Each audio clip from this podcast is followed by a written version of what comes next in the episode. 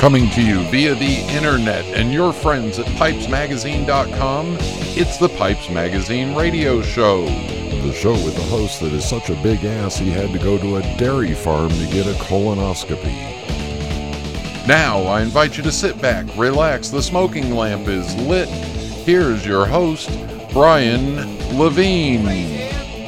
Welcome, welcome, welcome to the Pipes Magazine radio show. Yes, the sometimes irreverent, sometimes educational, but always entertaining weekly pipe smoking broadcast. And I am your host, Brian Levine, reminding you you must be of legal smoking age wherever you are in order to listen to this fine show.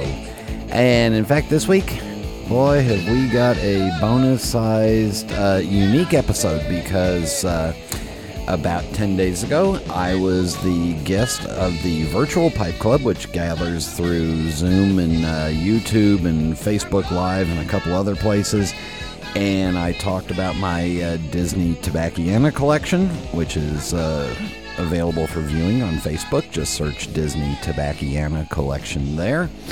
Uh, and then the next, uh, after that first hour, the second hour was uh, turned into the second two and three hours uh, was just me taking questions from uh, from the attendees of the virtual pipe club. So you get a uh, bonus-sized, edited down question and q&a time with me live that i did if you want to you can go back to the virtual pipe club on uh, youtube and you can see the entire I believe it's uh, almost three hours of my visit is available there, so you can watch that and see the uh, see me talk Disney pipes, and then see the unedited portion of the uh, of the Q and A, which also included a uh, a surprise visit by pipe maker Chris Morgan, which was fun to hang out with him. So you get you can hear that if you want to. Go back onto uh, youtube.com and look up virtual pipe club. And uh, in fact while you're there look at all the other stuff they've done. So anyway this week is just going to be that q&a in all three segments. No pipe parts. Uh, it went so long there's not going to be any music but i will have mailbag and a rant and the rant will be related to my most recent trip so all that coming up on this week's episode of the pipes magazine radio show and uh, before i forget uh, if you could go over to iTunes or Apple Podcasts and leave a rating and a review. Also, we are available on Amazon, on Amazon Podcasts. So, anywhere where you can rate or review it, please do it. All right, let's get the show rolling. So, everybody sit back, relax, fire up a bowl. Thank you all for tuning in, and here we go.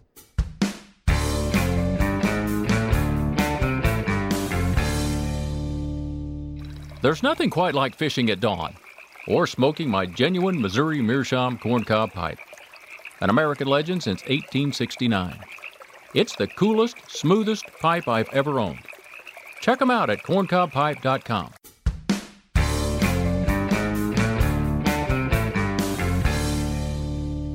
We are back on the Pipes Magazine radio show, and joining us is a lot of people. Why? Because there's a great group of people. It's the Virtual Pipe Club, started by David Dorian Ross. I, am I'm, I'm assuming you started it because you're the you seem like the El Jefe organizer, right?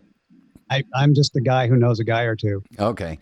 Uh, but so this is recorded on a Saturday afternoon while I just got done presenting uh, presenting about the Disney Pipe Collection, which all of you that listen to the show have heard way too much about, probably. Uh, but anyway, so what I what I'm doing now is opening this up to a Q and A. They ask questions, I give them answers. No holes barred, nothing limited, no holding back. I will give you honest answers, and no no question is silly or stupid. So go ahead and ask away.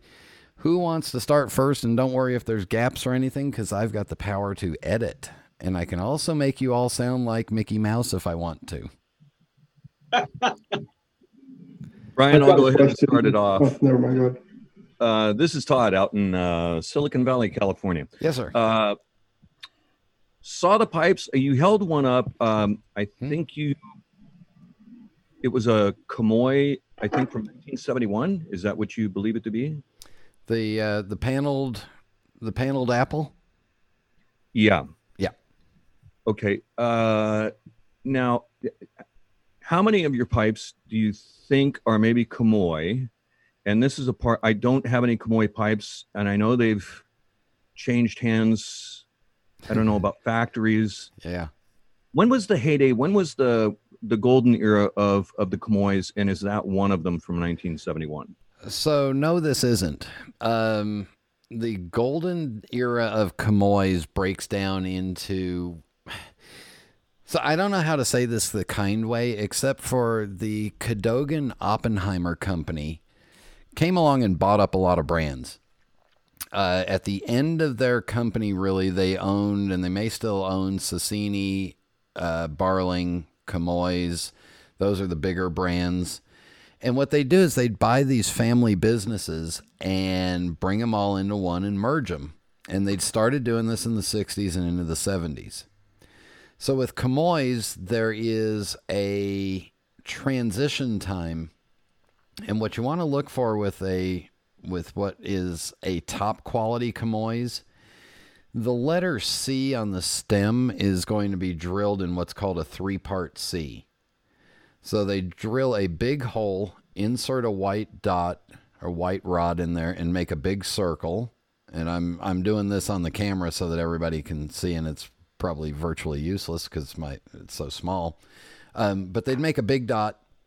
They'd drill that big dot, and then they'd come back and take a drill and do a smaller dot right through the middle and put black in there. So now you had a an O with with a, a, a white O with a block of black in it. And then after that, they'd come back and they'd punch out the C portion and put in another black. So you can look at it under a under a loop or a magnifying glass, and it will be, it'll have three parts to the process, and you can see all three of them. If you find a Comoy's that has a three part C, I will say that it is as good of a smoker as any Sasieni, Barling, or Dunhill of its era. Um, if you find a Comoy's Blue Riband or a uh, Specimen Straight Grain, or uh, what was the the line right below Blue Riband, um, those pipes were actually priced higher than Dunhill at that time on the market, and they are really good quality smoking pipes that in this day and age only the really super examples really draw any kind of money.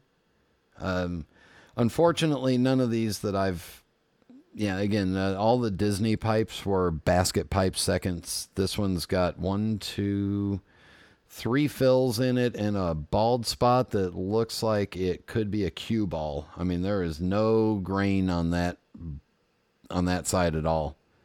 So, you know, again, these these weren't these weren't pretty because Disney wasn't paying pretty money for them. But yeah, look for the uh, with Comoy's, look for that three part drilled C in it, and that will tell you right away if it's what I consider to be the old classic era. Um, if you just see a stamped C, like the heat stamps, um, like I showed you with some of the Disney logos, then that's not going to be one of the greatest pipes ever. Um, and unfortunately, the same thing happened with Barling and Sasieni. Uh, Barling, when you get to the four digit shape codes, you've gone awry. Go back to the threes. Sasieni, when you get to the shape numbers instead of the, you know, all their shape names were cities in England or in the United Kingdom, uh, then you know you're in a good Sasieni period when you have shape names. If you have shape numbers, you're into the uh, Cadogan Oppenheimer era, and you're in the what became a race to the bottom for the lowest prices possible. Uh, but yeah, did that answer that long-winded question? Yeah, and just real quick, the, the, the other brand. Did I hear you say Medico was one of them? Uh, Medico and Kaywoodie and SM Frank were selling pipes to Disneyland and Disney World. I have a couple of pipes that I think might have been made there, but I don't have any confirmation that they actually stamped Disney on them. They were just selling traditional Medicos and yellow bowls there. And they were all, as you said, basket pipes. You know, Standard. Yeah, Yeah. standard pipe that you might find, you know. Uh, picture this, uh, you know, uh, Medico Medico pipe smoker is on a three day trip with his family, and he goes to Disneyland and breaks his pipe. Well, Disneyland had pipes to sell you that were just Medicos.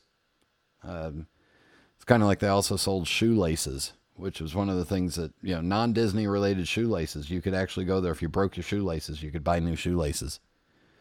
Um, at one point, I think we had pantyhose for sale that were just L'eggs pantyhose. I don't know why I know that, except it's just some of the odd stuff that we sold occasionally.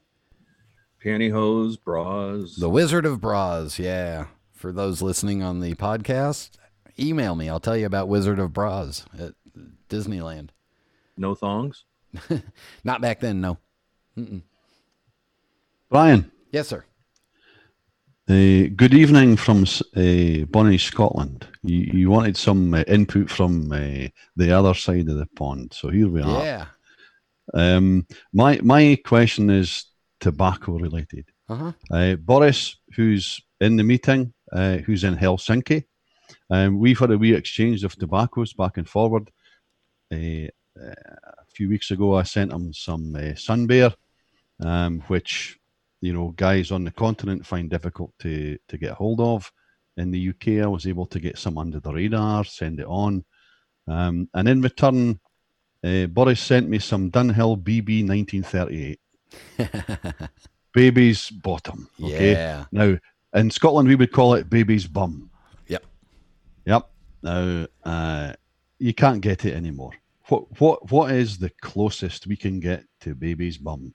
Because it's fantastic. It's smooth. It's just a mellow smoke. You could smoke it all day long and never get tired.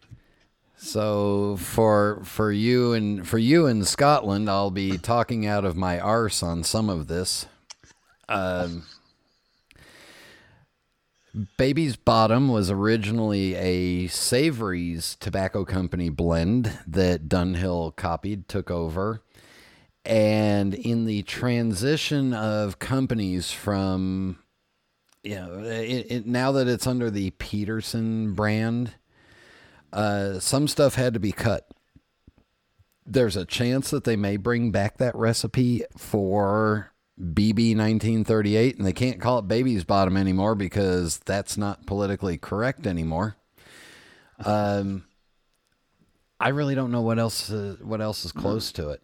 Uh, I really don't know what to say, but if it's a, and this is one of the things that I've tried to preach all these years.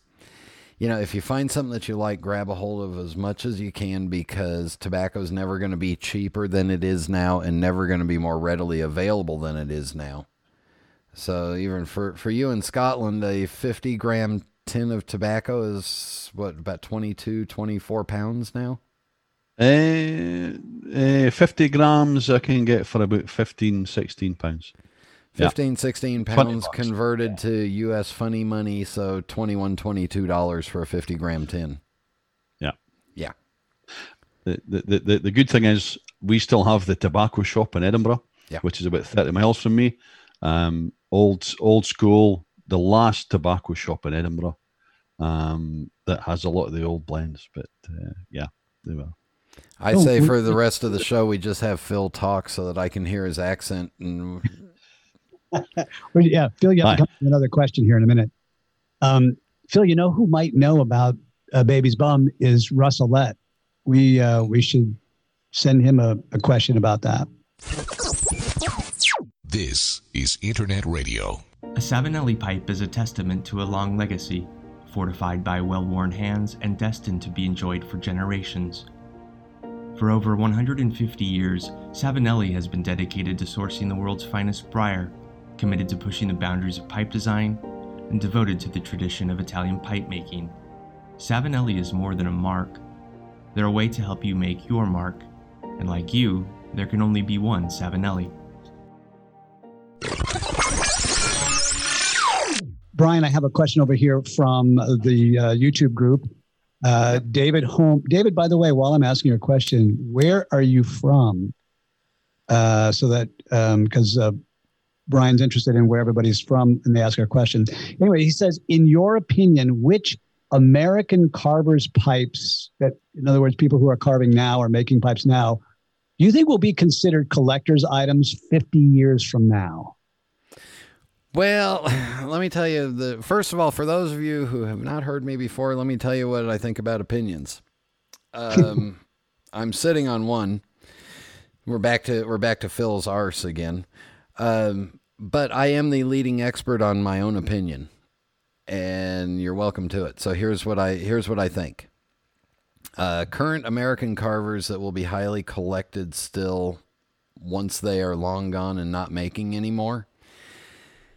Uh, I think JT Cook, because of the way he changed the way we look at sandblasting, uh, he really changed the way the process of sandblasting happened, and he really made it to where a you know a a, a almost artfully carved sandblasted pipe is worth more than a good straight grain. Um, so I think JT Cook, who is still alive and still making pipes and makes, you know, 60, 70 a year.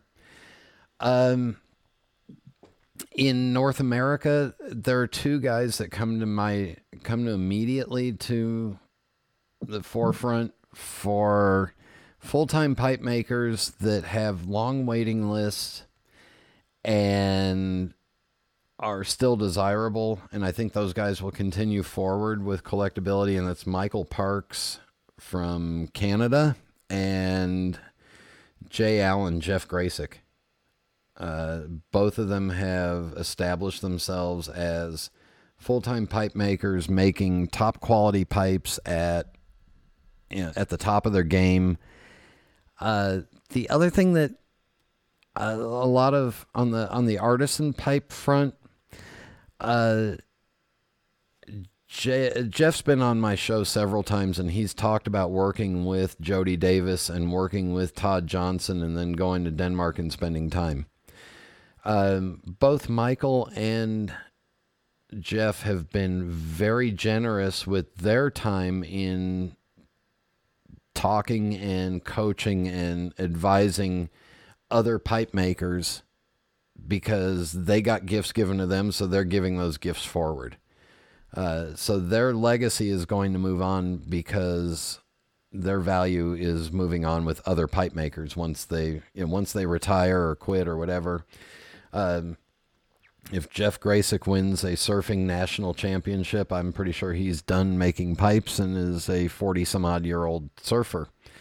Um, but it's also it's very similar to what happened with uh, two guys in Denmark, Emil Chonowitsch and Sixten Ivarsson, both started this school of thought, had others around them, but started to, but traded it forward with their information and had the next generation come on.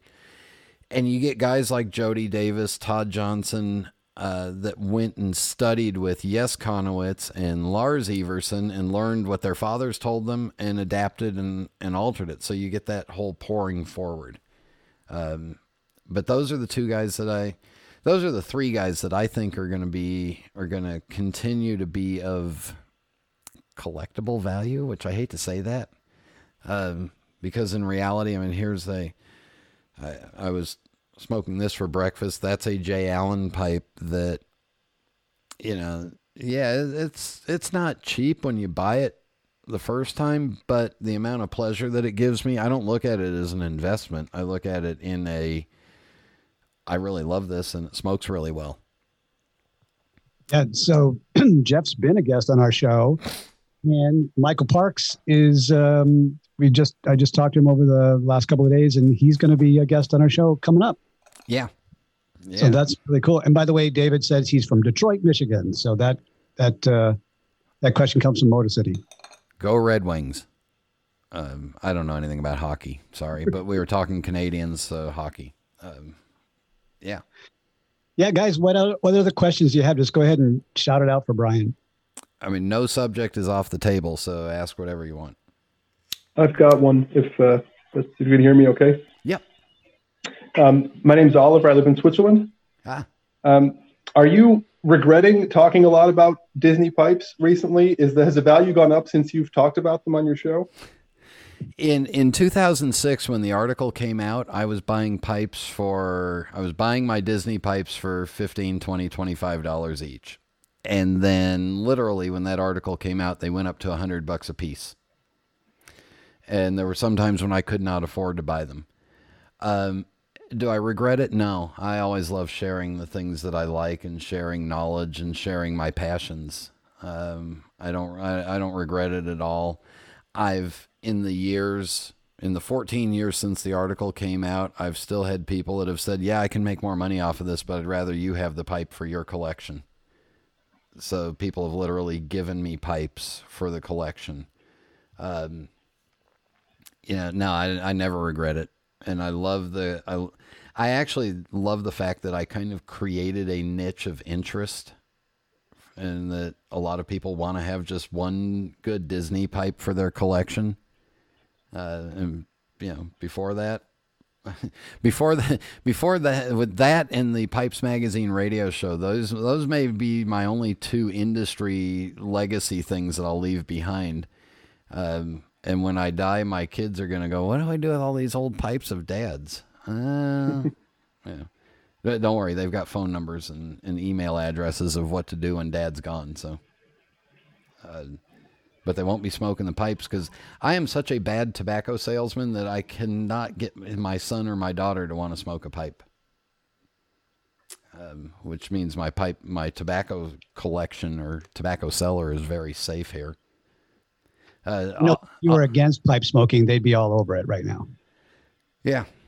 Lowell, you've known uh, Brian for a long time. What's one question you don't think he wants us to ask? Hmm. What's what's next in your uh, business future? So a lot of you know that I was doing travel. I was booking travel for people. I tried that for a couple of years. That uh, I'll, I'll tell you why it flopped. Really, um, a lot of my social media and my friends are pipe and cigar smokers, and then Cuba got closed to American travelers. Uh, the Dominican Republic and Mexico started killing people, killing American travelers randomly. And then the Walt Disney Company banned smoking in their parks. And those were the things I was kind of known for. And then we had this little thing called coronavirus come along, which killed all travel. Um, I've got a couple ideas of things. Um, but right now, uh, you know, I'm kind of having fun when, you know, I was reading with the travel stuff. I was reading 25, 30 emails a day and doing 10 to 12 hours a week of webinars and yeah, I was I was social distancing way before social distancing was cool by watching all these webinars. And some people in the travel business should never get in front of a camera. Um, they should never do an official presentation. But uh, yeah, I got a couple ideas of, of some stuff that I want to work on. Nothing, nothing firm yet. Nothing that I can, nothing that I can talk about. Okay. Super. Got another question over here from the YouTube group. Um, Ahmad, who is, uh, he says, hello from the Mediterranean. Ah. Um, I, I think we can be more specific than that, Ahmad, unless you're right in the middle of the ocean. But nevertheless, he says, why do pipe smokers hoard so much? Because we are a nervous group of people that are afraid they're going to take our toys away. uh, I think uh, so. There, so there's two. There's first of all, there's, and I've been accused that uh, I've been accused of this as you know, that pipe smoking's a lifestyle, not a hobby. I think there are pipe smokers that smoke because it's a lifestyle, and then I think there are pipe collectors and pipe smokers that are in it because it's a hobby. They're two different people. The pipe smoker to me in the lifestyle is somebody who smokes a pipe three or four times a day, or it's a regular habitual routine, and they've got, you know, 5, 10, 12 pipes, and they've got their favorite tobacco, and that's what they do. Then there's the collector side of us, which I am an obsessive compulsive collector of whatever I happen to find shiny, new, and exciting to me at the moment. Um, I will dive head deep into collecting Disney. I had the little Disney collector pins, you know, little tiny ones. I went nuts. I went off the deep end. I would starve myself for weeks just to try to get the right pin. There's a collector mentality. And when you get into the you know the type of pipe smokers that we are that want to know more information, we want to learn more, we want to understand more. You know, we're not just the ones that want to get the um, the un- the you know the cliff notes version of a book we want to read the book and then learn about the author that wrote it and what he was thinking or she was thinking or going in deeper behind it um, we don't want to know just that well, i like sourdough bread um, we we don't want to know that just sourdough bread is good and i like to eat it we want to know where the best where my favorite version of it is and why what the secret sauce is behind it you know we want to know more. And once we find something that we like, we don't want to be like Phil and not have any more baby's bottom to rub on. We're afraid that we'll that we'll lose our favorite our, our favorite thing. Um, you know, I've yeah, I'm obsessive, and I did a math. I, I, did some math at age 49. I figured out that I wanted to make sure I had enough tobacco to smoke until age 75. So I did the math based off of three to four bowls a day, slightly decreasing scale as I got older, assuming that I would smoke less and less. Average three to four bowls a day, I came up with 252 pounds, and that's how much tobacco I needed to have on hand of all tobacco that I like. Nothing that, nothing that was for taste testing or for trial or maybe on the iffy side. Well, then I sat back and said, wait a second. I need to do the math on the pipe cleaners because I use two pipe cleaners per bowl. One during the bowl while I'm smoking to just keep the, the stick in there and clean out and pull out. And then if I'm not wearing a headset, I have it tucked behind my ear or in an ashtray. I need two pipe cleaners. The second one is at the end of the bowl where I use it, where I dip it in Everclear and I clean through the draft hole and then I clean the inside of the bowl with it that second one. So that's two per bowl. So I did some more math. Three to four bowls a day, 252, you know, 252 pounds of tobacco converted into grams because grams is easier to work with. You Europeans and your metric system is so beautiful. It's easier to work with than our cocked up stones, pounds, ounces, and ounces and all that weird stuff. Um, I needed 91,000 pipe cleaners to get to 75 to get to age 75. When I stopped buying them in full cases of 10,000 at a time, I had 92,000 plus. I'm done buying pipe cleaners. But you laugh, you laugh. Right now, I if something happens and pipe smoking and tobacco becomes more expensive and less people do it, what do you think the odds are that the real cotton six and a half inch pipe cleaners are going to be harder and harder to get? And we're going to be stuck going to Walmart finding the 395 for 24 multicolored fuzzy sticks that are made out of polyester. Well, I got pipe cleaners. Uh, we don't have any food, but and we could die from a zombie apocalypse of no food, but it won't be because I'm not out of pipe cleaners. You know, that is ironic. It, it's kind of hilarious, Brian, that you said that because I used the same system. I calculated three and a half grams a day. I'm 59. I figured 20 years. I wound up with, I've got about 125 pounds of tobacco, about, mm-hmm. about 56, 58,000 grams.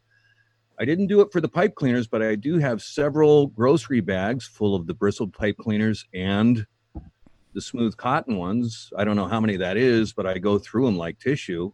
Yeah. Um, that's funny. I am not alone in my craziness. There are multiples in this room with me. I used to tell people when I'd show them my closet, I said, I am ready for the apocalypse. Mm-hmm. And the apocalypse hit back in March. Yeah. We didn't I Yes. Um, Jürgen is my name. Uh, and you're not alone. I have made this math because you mentioned it on, on your last visit here. And um, I'm thinking about it because we had a discussion on Facebook here in Germany on some groups that the quality of the pipe cleaner gets less uh, less high and, and that it was in the past. So uh, I'm thinking about that too. And I have uh, enough tobacco for the rest of my life. That is not a problem for me. I have the same uh, thoughts about that uh, several years ago, and uh, it, it's uh, all you you said later earlier in the, in this talk. you can buy the tobacco right now as the cheapest point. It will always get higher in the future. That's for sure. Yeah. Yeah, and for Oliver in Switzerland, the best the, the best pipe cleaners in the world were made in Switzerland for a while when yeah. Dills was there, and uh, boy, if you can ever get a hold of them, those the Big Ben for a while made some incredible pipe cleaners that were made in Switzerland under and sold to Big Ben in in Holland under their name. Yes, and you and you nearly get get them in in, in Germany too. Um, I I don't see them anymore the, the, the white red ones. Yeah. Uh, you only get the fawn, the, the, the blue white ones, and sometimes you get uh, uh, white greens, and um, from time to time you you get um, not really good uh, white cleaners. So it's it, it's get uh, you get in trouble if you think if you don't think about that. so you're absolutely right.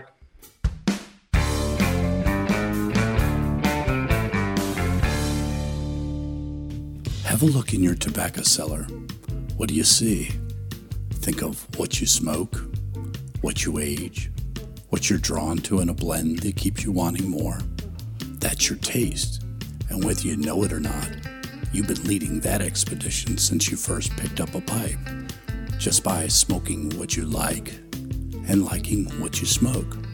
But the funny thing about taste, it changes, and you need a wide selection to accommodate it. We at Smoking Pipes know this, and you know it too.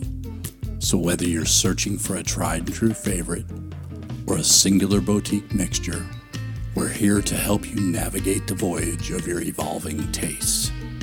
But you're still at the helm. Smoking Pipes, in faithful service of the hobby.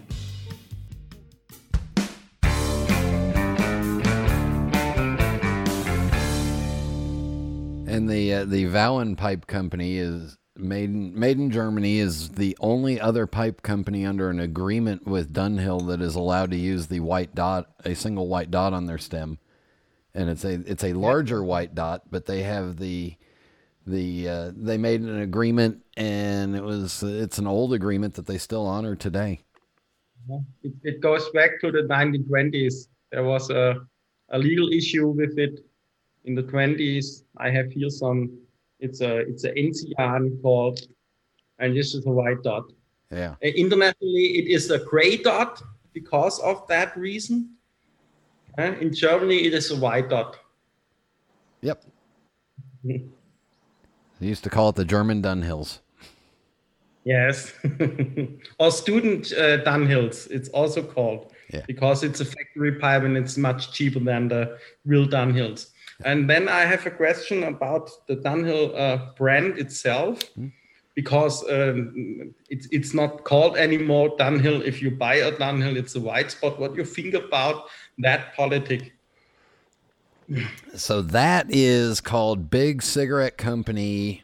Uh, this may na- this may not translate into multiple languages, but we'll call it CYA which stands for, and if I use the proper Scottish term, cover your arse.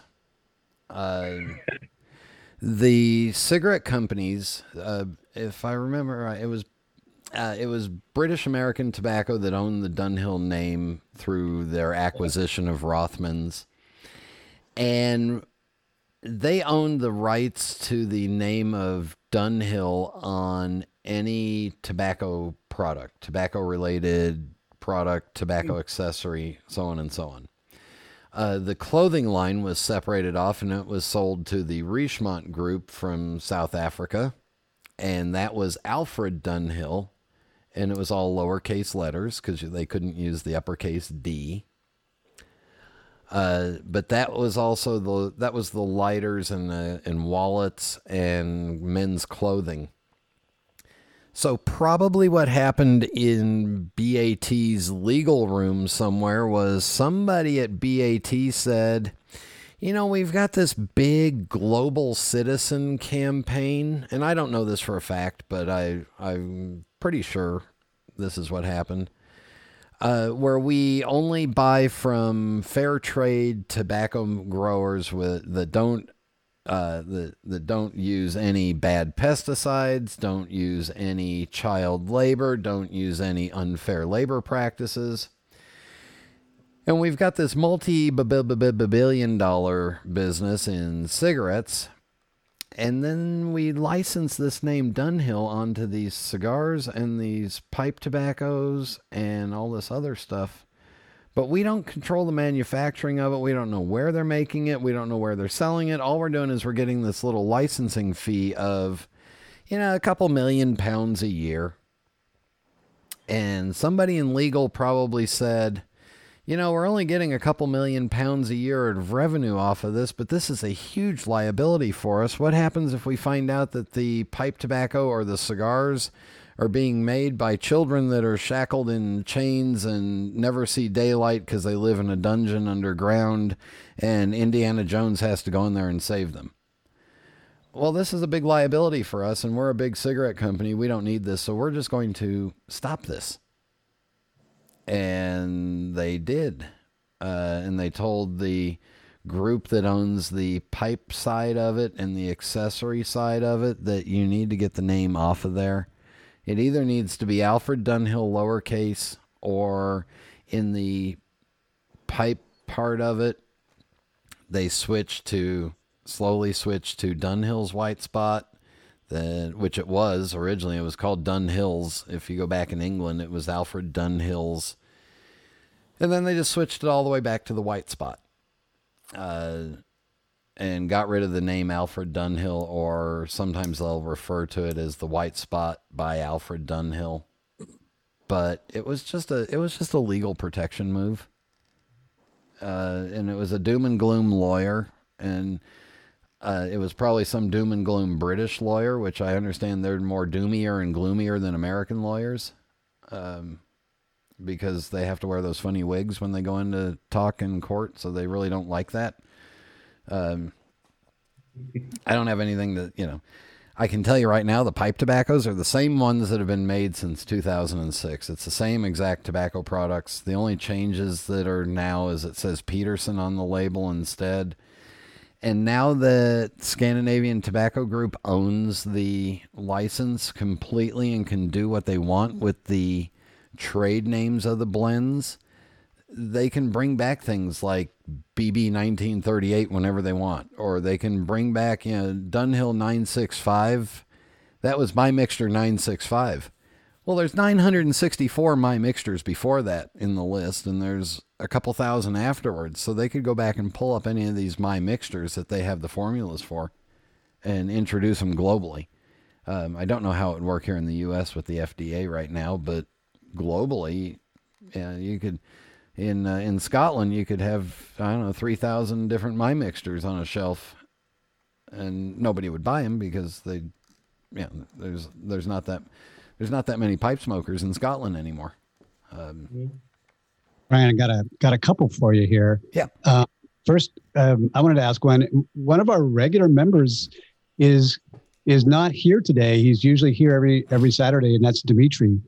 Uh, Dimitri's up in New York um, and uh, has been a um, a devoted fan of of Nat Sherman's, and I thought yeah. I would ask you what your thoughts are on the closing of Nat Sherman's, and then what they're doing with their licensing.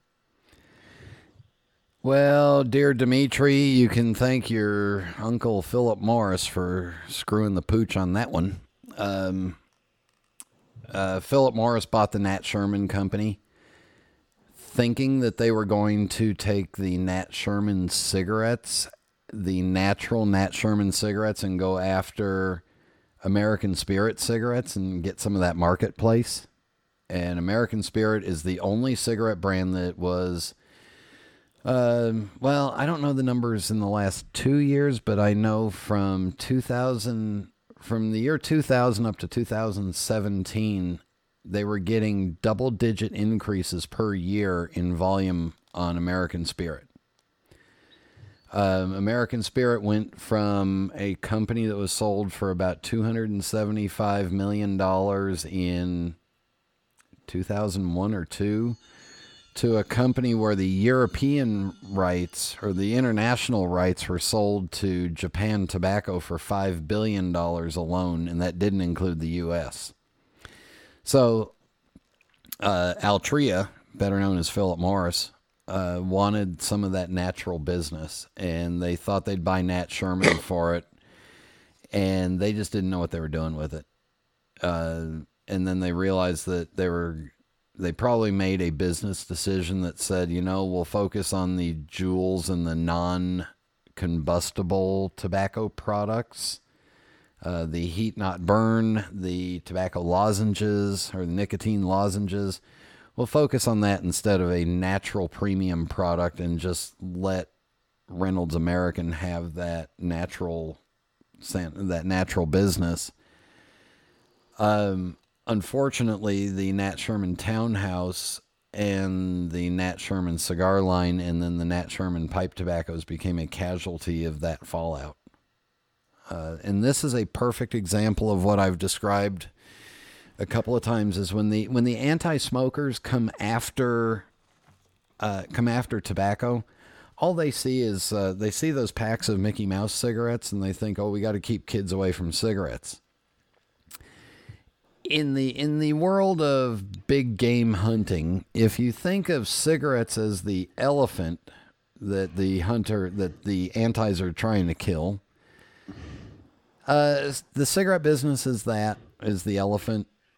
On top of the elephant, there's always a mouse riding around, right? The cute little mouse up on top, hanging out there. That that mouse is the premium cigar business, and maybe the, the chewing tobacco business can go in with the elephant. But on that mouse, there's a flea, and that flea is the pipe tobacco industry. The big game hunter, when they're trying to kill the elephant, doesn't even know that there's a mouse on top, let alone a flea on the mouse. And when the elephant die, falls and crushes the mouse, the flea gets killed there, and they don't even know it.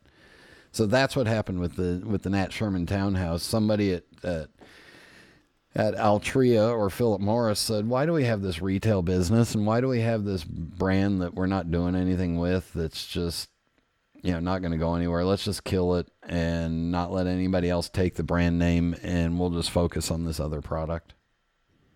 And, and it's really, it's really sad that the, the business came to that. Um, I don't even think they offered it for sale to anybody. They didn't offer the trade name for sale to anybody because I might have heard about that. But they didn't offer the Nat Sherman name for the premium cigars. And the pipe tobacco was good. It wasn't anything to write home about. It was blends that were made for them. Uh, yeah, the brand has got to be worth some money. Um, nah. we have a couple other questions. I promised I would I would yeah. pass along. Um, first of all, uh, Simon from uh, UK, uh, London Calling. Uh, Simon's on the um, on YouTube over there. I'm so tickled that you're watching. Um, by the way, Simon, Happy New Year. And he said, and he asked basically the same question. They own the blend names. Uh, can't they just license them? And um, I would imagine they could if, if somebody recognized the value there. Yeah, so the same with Nat Sherman and with Dunhill um, any of the manufacturers that actually made the product for those companies could come out with product under maybe the similar trade names. You know, you never know. Um, but they can't use the same exact name. So you can't use, you know, if if uh, you can't use nightcap anywhere because somebody will sue you for it. So don't use. So don't do that. So then you have what Esoterica did, which is and so to bed. Uh, the Esoterica line of tobaccos, if you look at them, they're surprisingly similar in in scope to what the Dunhill tobacco line was 30 years ago. Um, you know, and some of the names are pretty darn close. Um, yeah, uh, Tilbury's a very good kind of Elizabethan ye old sign style. Um, So you can duplicate stuff or try to attempt to comp, you know, uh, complement it and come out with it. Um, there was a uh, um, McClelland did one called Orient 966. Guess what it was supposed to be like? I don't know, maybe a 965. Yeah. Um, you can, yeah, there's stuff like that's happened all the time.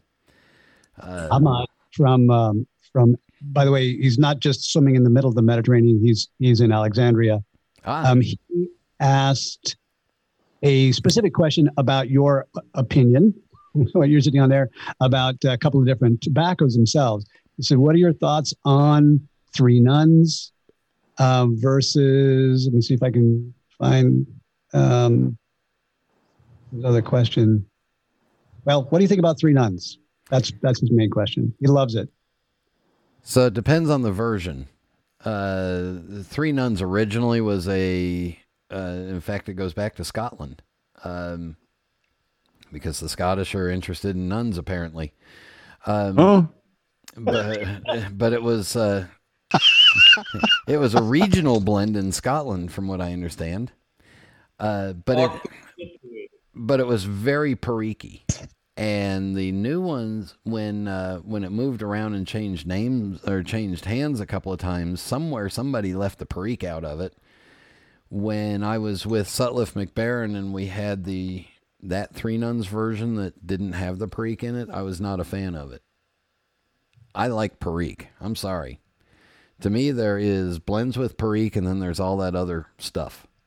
Um, and I and I smoke maybe uh maybe five or six tins, you know, 50 gram tins a year of straight Virginias. The rest of it is Virginia Perique, or as I call it, Perique blends with something else in it so that I can, you know, light it. Um, I need Perique. I love it. It reminds me I of have a home. question. Um, but yeah, that, that the newer Three Nuns is good stuff. I really like it with about two years of age on it. But that's the short answer. Steven, jump on in there, buddy. Yeah, I have a question about since you love Perique. Mm-hmm. Have you ever had Bayou Morning? Yes. Uh, Do you like that? I did a review of Bayou Morning and Bayou Morning Flake and compared the two of them. Um, I did. I do like it. I it left me personally. For me, I can. When I do the blend reviews, I try to figure out what the tobacco is going to taste like for you. And if you like this, you'll like this. Or if you're thinking about this, it will make you feel like that. I don't I don't try to put my personal thing into it. I know that if I'm sitting there smoking it and all of a sudden I'm on smokingpipes.com ordering 10 tins of it, then I like it. I did not order 10 tins of Bayou Morning or Bayou Morning Flake. Did you find a big difference between the two? I'd really have to go back and remember. Hmm. I I don't. I'm also, uh, but I'm also, uh, I'm the oddity in the crowd again because I don't like flakes. Um, flake tobaccos to me are like fajitas or IKEA furniture. Um, you have to do work before you get to do anything with it. I would much rather the tobacco blender do the rest of the work and just bring it to me. You know, if they could pack my bowl the way I liked, I'd be even happier. Um, but when I go to a Mexican restaurant, I don't want fajitas because then you got to take the meat and the tortilla and the this and the that and put it together. You know what? There's people that do that way better than me. Just bring me a taco and, and shut, you know, shut up. I'm with you. there. Yeah, yeah. Just give me the cigarette and leave me alone. I'm happy. Um, no, but uh, you know, I also but Brian, Brian is is flake and, and and rubbing your own tobacco. Is that no part of the ritual? For those of you that like that ritual, yes. Simon is called the Philistine for your hatred of uh, Flake. I just want to pass that along so that you know. Simon, I am a Philistine for hate for many more things than that, and that is way down the list of uh, what, what would that be? Philistinatic things. Um, yeah, I don't like IKEA. Does that put me back on the list of good people? I meant to ask you like a couple questions in regards what are your favorite uh, VaPers. Yeah. I was gonna mention actually either a beacon or extra beacon. Mm-hmm. But now that you say about the flakes, probably those are not on your favorite top three. Um, which ones are your McClelland favorite VaPers or any other brand that you had, like Pebble Cat or?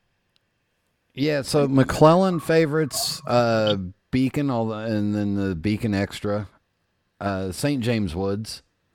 St. James Woods. Now that it's you know now that it's cooling down here in the northern hemisphere, uh, St. James Woods will be my bedtime for about uh, you know the last bowl of the evening for most of the winter time. Uh, same thing with Beacon Extra. It's got that punch that I like. The regular Beacon pairs up fairly well with my Acadian Ribbon as far as strength goes. Um, non McClelland, the the the three nuns with Perique, you can't go wrong with. Um, Escudo, still, but again, the three nuns and the Escudo, I like to give it about two years of sitting in the can before I really want to start playing with it. Um, it's un, it's really unfair for me to compare fresh Escudo to 15 year old McClelland or 15 year old Escudo. Um, you know, it's just not, it's not fair. That's, you know, that's not, it's, a, it's like when you're drinking wine, uh, you know, a 12 year old French Bordeaux versus last week's Boone's Farm is not a, you know, you can't compare the, yeah, you, you can't compare a 12 year old versus a, a, a recent one. Yeah, or a Scottish.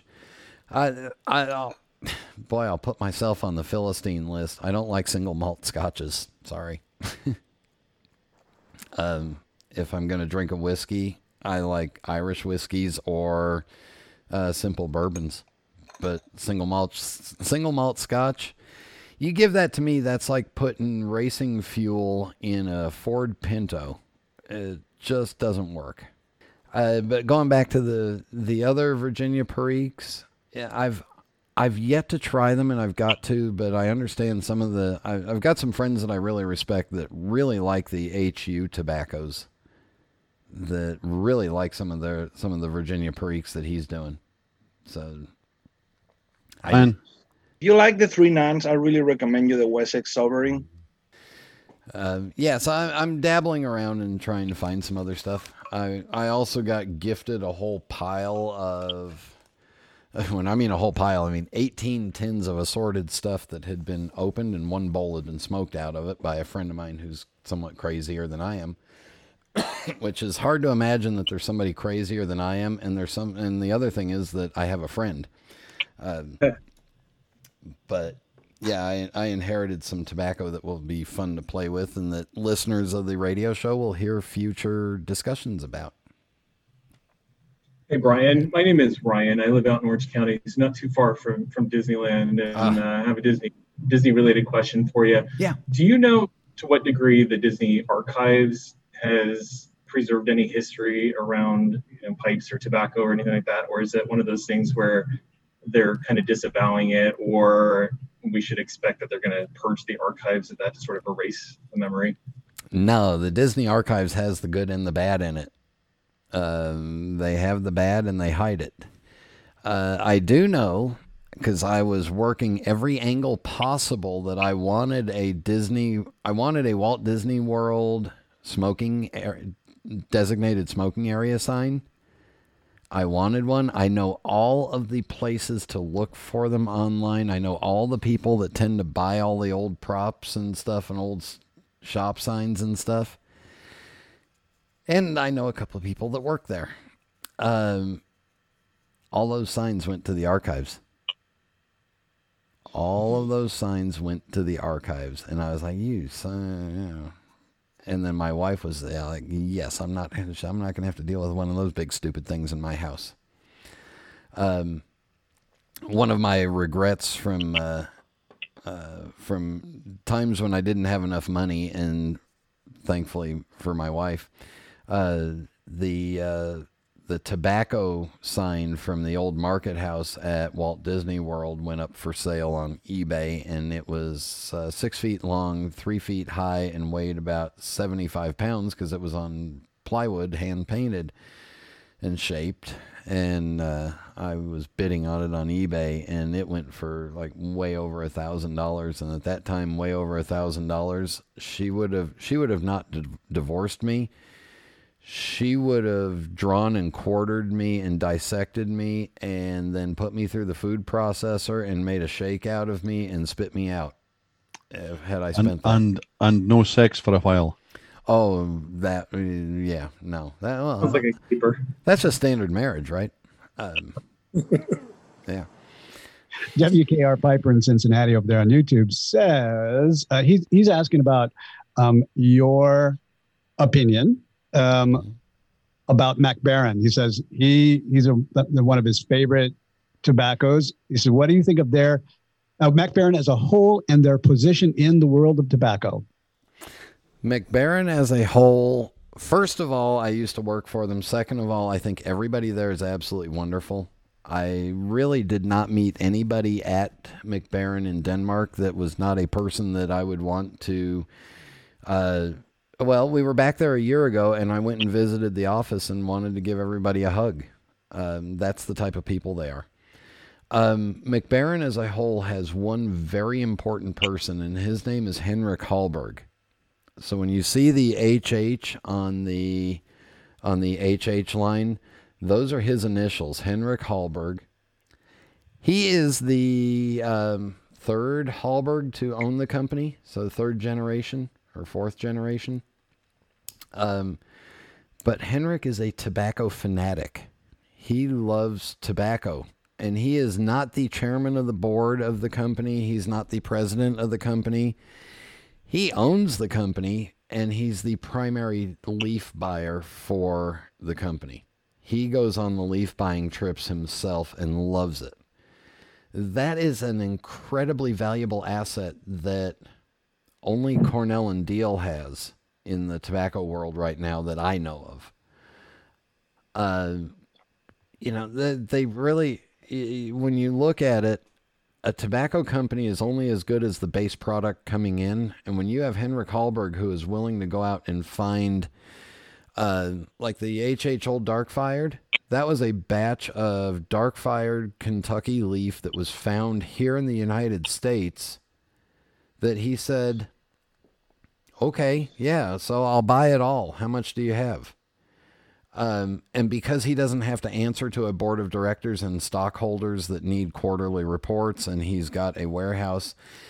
Uh, funny story about Henrik. He, in the town where they are in Svendborg, Denmark, uh, he was having international guests coming to the coming to the town, and he didn't like the way the two hotels were treating his guests, so he bought them and bought the hotels and said, you know what, now they'll treat them the way I want. Um, when you get a guy that is willing to go and say, you know what, I'll buy 30 years of this crop of tobacco because it's really special, that adds a whole different level of dimension to the company.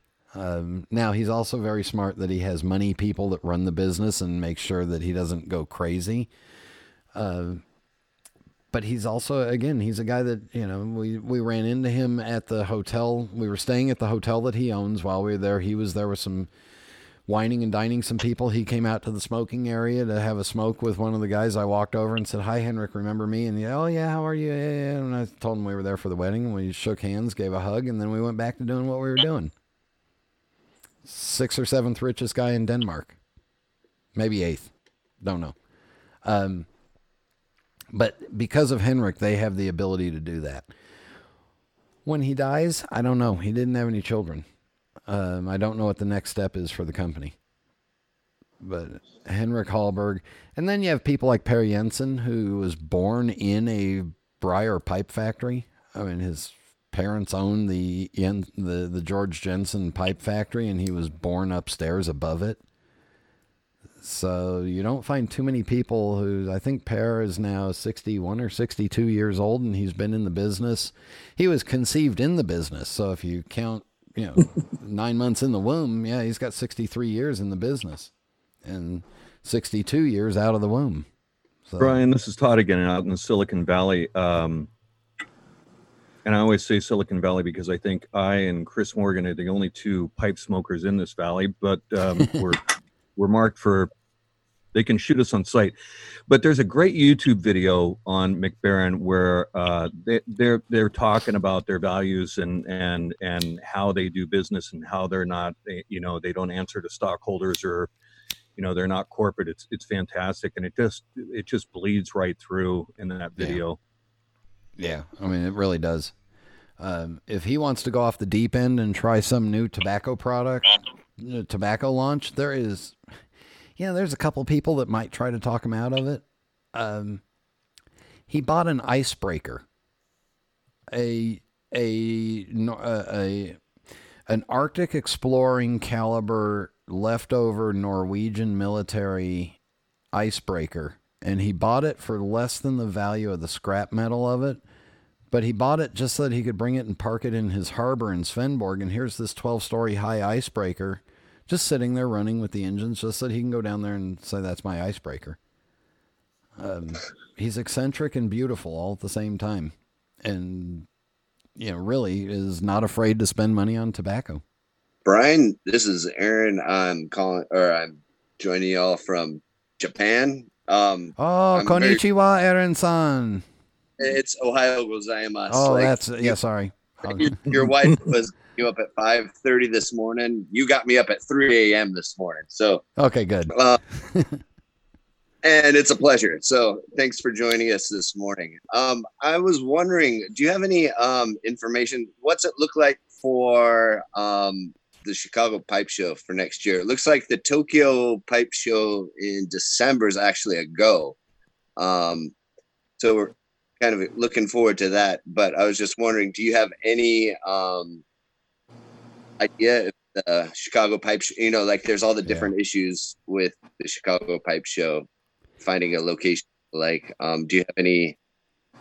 No, they have the they have the location secured. They have the same dates. Um, in reality, a lot of it's going to depend on what happens uh, coronavirus wise. Right, okay. That's that's really the the club has really done a great job finding finding a new location. The difference will be that there will be no, I mean, literally no smoking allowed in the hotel. Um, so room hopping and hospitality suites may be a thing of the past. Um, I'm, I, I wanted to say thank you for um, the pipe show. I always can judge every weekend. I grow rice out here in the countryside in Tokyo or outside of Tokyo, so I can always judge traffic by the the length of the pipe show, whether I get to my destination by time uh, trails starts playing or not. Um, maybe I don't know um, if you have a good idea. I'm uh, I've been making pipes for about a year or two. Maybe this is a better question for Jeff or ask the pipe maker. But like in terms of pricing pipes as a new pipe maker, uh, do you have any suggestions? Yeah, I have a I have a couple of great suggestions. One, don't sell your first ten or fifteen. Give them to people that you trust and respect, and let them try them and and give them in exchange for honest feedback. Right. Um, and then pricing on the next, you know, after you've done that 10, 15 times and you've tweaked and modified stuff, I think you ought to start out at really the price of the materials and how much is it going to cost you to replace the materials. Okay.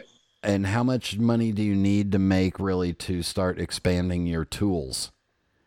So look at it that way. Um, a lot of things that uh, a lot of the stuff that hurt some of the wave of new American pipe makers or the new artisan pipe makers was they pushed their prices too fast, too furious, and they didn't have the quality or the credentials to really do that.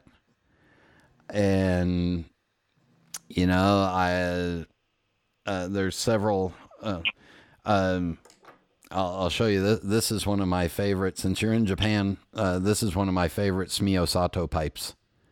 Nice. And I didn't under, you know, Sato spent uh, 35 or 40 years working first under his father and then on, and then at Tsuge and then broke off on his own. And this pipe 10 years ago retailed for $700. Now I think it would be twelve or thirteen hundred. So, how does somebody that has only made pipes for three, four, five years justify charging seven, or, you know, five to seven hundred dollars for a pipe when you've got a guy that's been making pipes, you know, for forty-five years, and he's only justifying charging twelve hundred dollars? Um, you know, there's a there's a certain amount of experience that went into making this pipe, and younger pipe smoke, younger pipe makers don't have that experience yet. Right. Um, it's also from a business standpoint for any new pipe maker.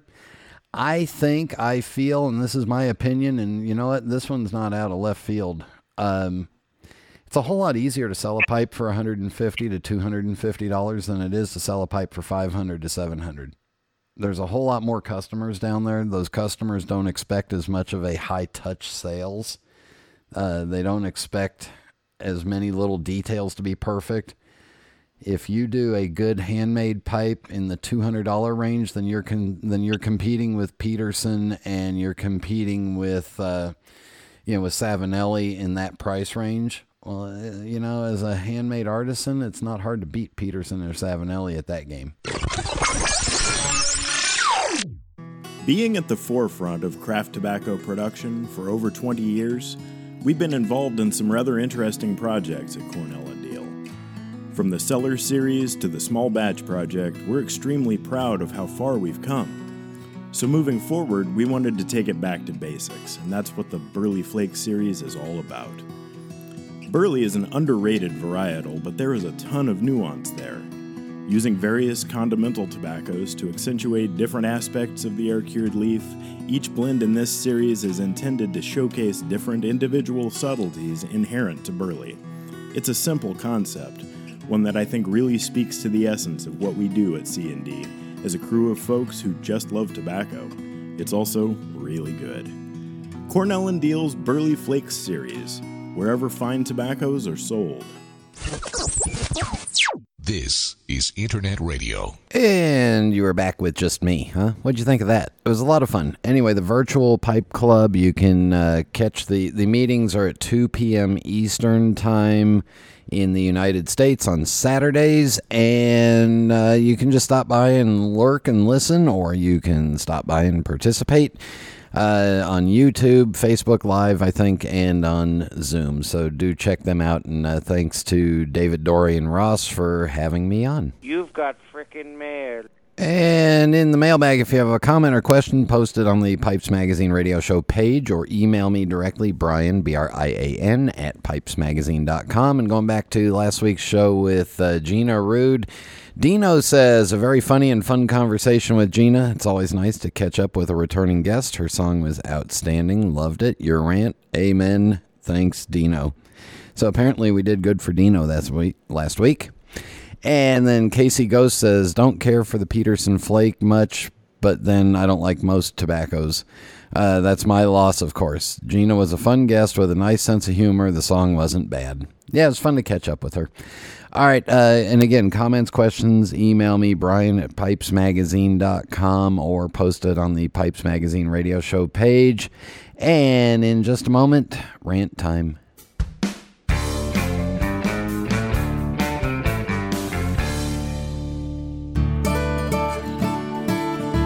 This is Phil Morgan, General Manager of Missouri Meerschaum Corncob Pipes in Washington, Missouri. Our mission since 1869 has been to produce great smoking pipes that anyone can afford. We guarantee our pipes won't be your most expensive, but they just might be the ones you smoke the most. At Missouri Meerschaum Company, we don't just sell our corncob pipes, we grow them, make them, and smoke them. Missouri Meerschaum, Washington, Missouri, since 1869.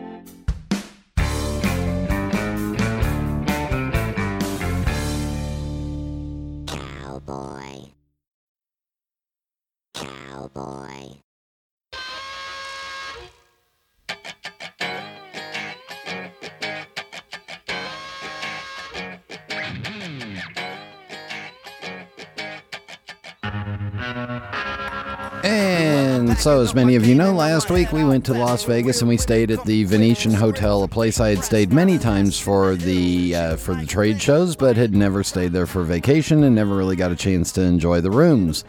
Let me get the good parts out of the way real quick. The good part is one, they are doing a really good job of keeping the place clean and keeping it safe. So, very good job on that. Thank you very much. Uh, good job on enforcing the mask policy inside. So, bravo to the Venetian for that. Uh, now, bad side, the rooms are great. However, the only smoking rooms that they had were in another building that was not open yet, so I couldn't get a smoking room. So that slowed down my pipe and my pipe enjoyment a little bit. Uh, bad part number two, because of uh, you know the world situation going on two of the places that I would have gone to sit and enjoy my pipe were not open, and the third one that I really liked at the Venetian Palazzo has been turned into a disco nightclub thing of some sort, and they screwed the pooch on that one. Um, anyway, so now here's the real problem, though.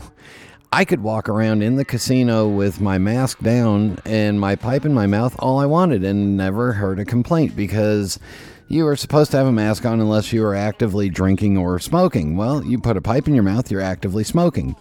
To further complicate things and make things even stupider, the pool deck area is 100% smoke free, so they wanted me to go down into the casino. That's right, go from an outside place that was spread out to an inside place that was cramped. And I told them that sounded a little stupid. Why don't you just make smoking areas over here and, you know, little corners or whatever? I'll sit here and smoke my pipe. No, that couldn't happen. No, so just a little bit on the stupid side, and trust me, I let them know. Um, I will tell you that I did find a couple of really nice spots, and the weather was perfect, so I could sit out over, overlooking the front of the Venetian Hotel on the Las Vegas Strip and smoke a pipe, drink some water, coffee, whatever it was, and but no place to sit. So anyway, there you go. There's there's a little bit of a an uh, of a uh, congratulatory rant. I'm glad to be back home, getting rested up, and we will be home for a while now. So. Uh, I hope you all enjoyed the virtual Pipe Club visit. Thank you again to David Dorian for having me on. I really enjoyed it. Uh, hopefully, I'll get to go back on again. And it, literally, if you guys get a chance, go pop in, pop in and listen 2 p.m. Eastern Time, United States on Saturdays. And remember, brand new episodes of the Pipes Magazine radio show come out every Tuesday at 8 p.m. Eastern Time. Please make sure and share it with your friends. Uh, post it in your forums, tweet about it, do whatever it is you do, and just uh, keep doing it. And I'll keep doing it. So, uh, once again, thank you to all the virtual Pipe Club members for their questions and for putting up with me. Thank you all for tuning in, and until next time.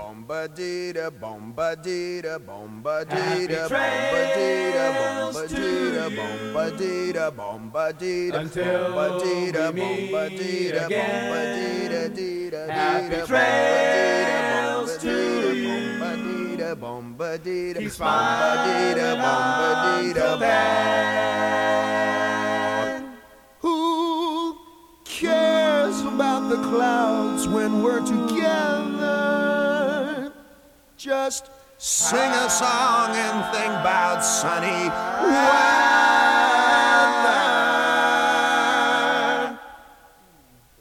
Happy trails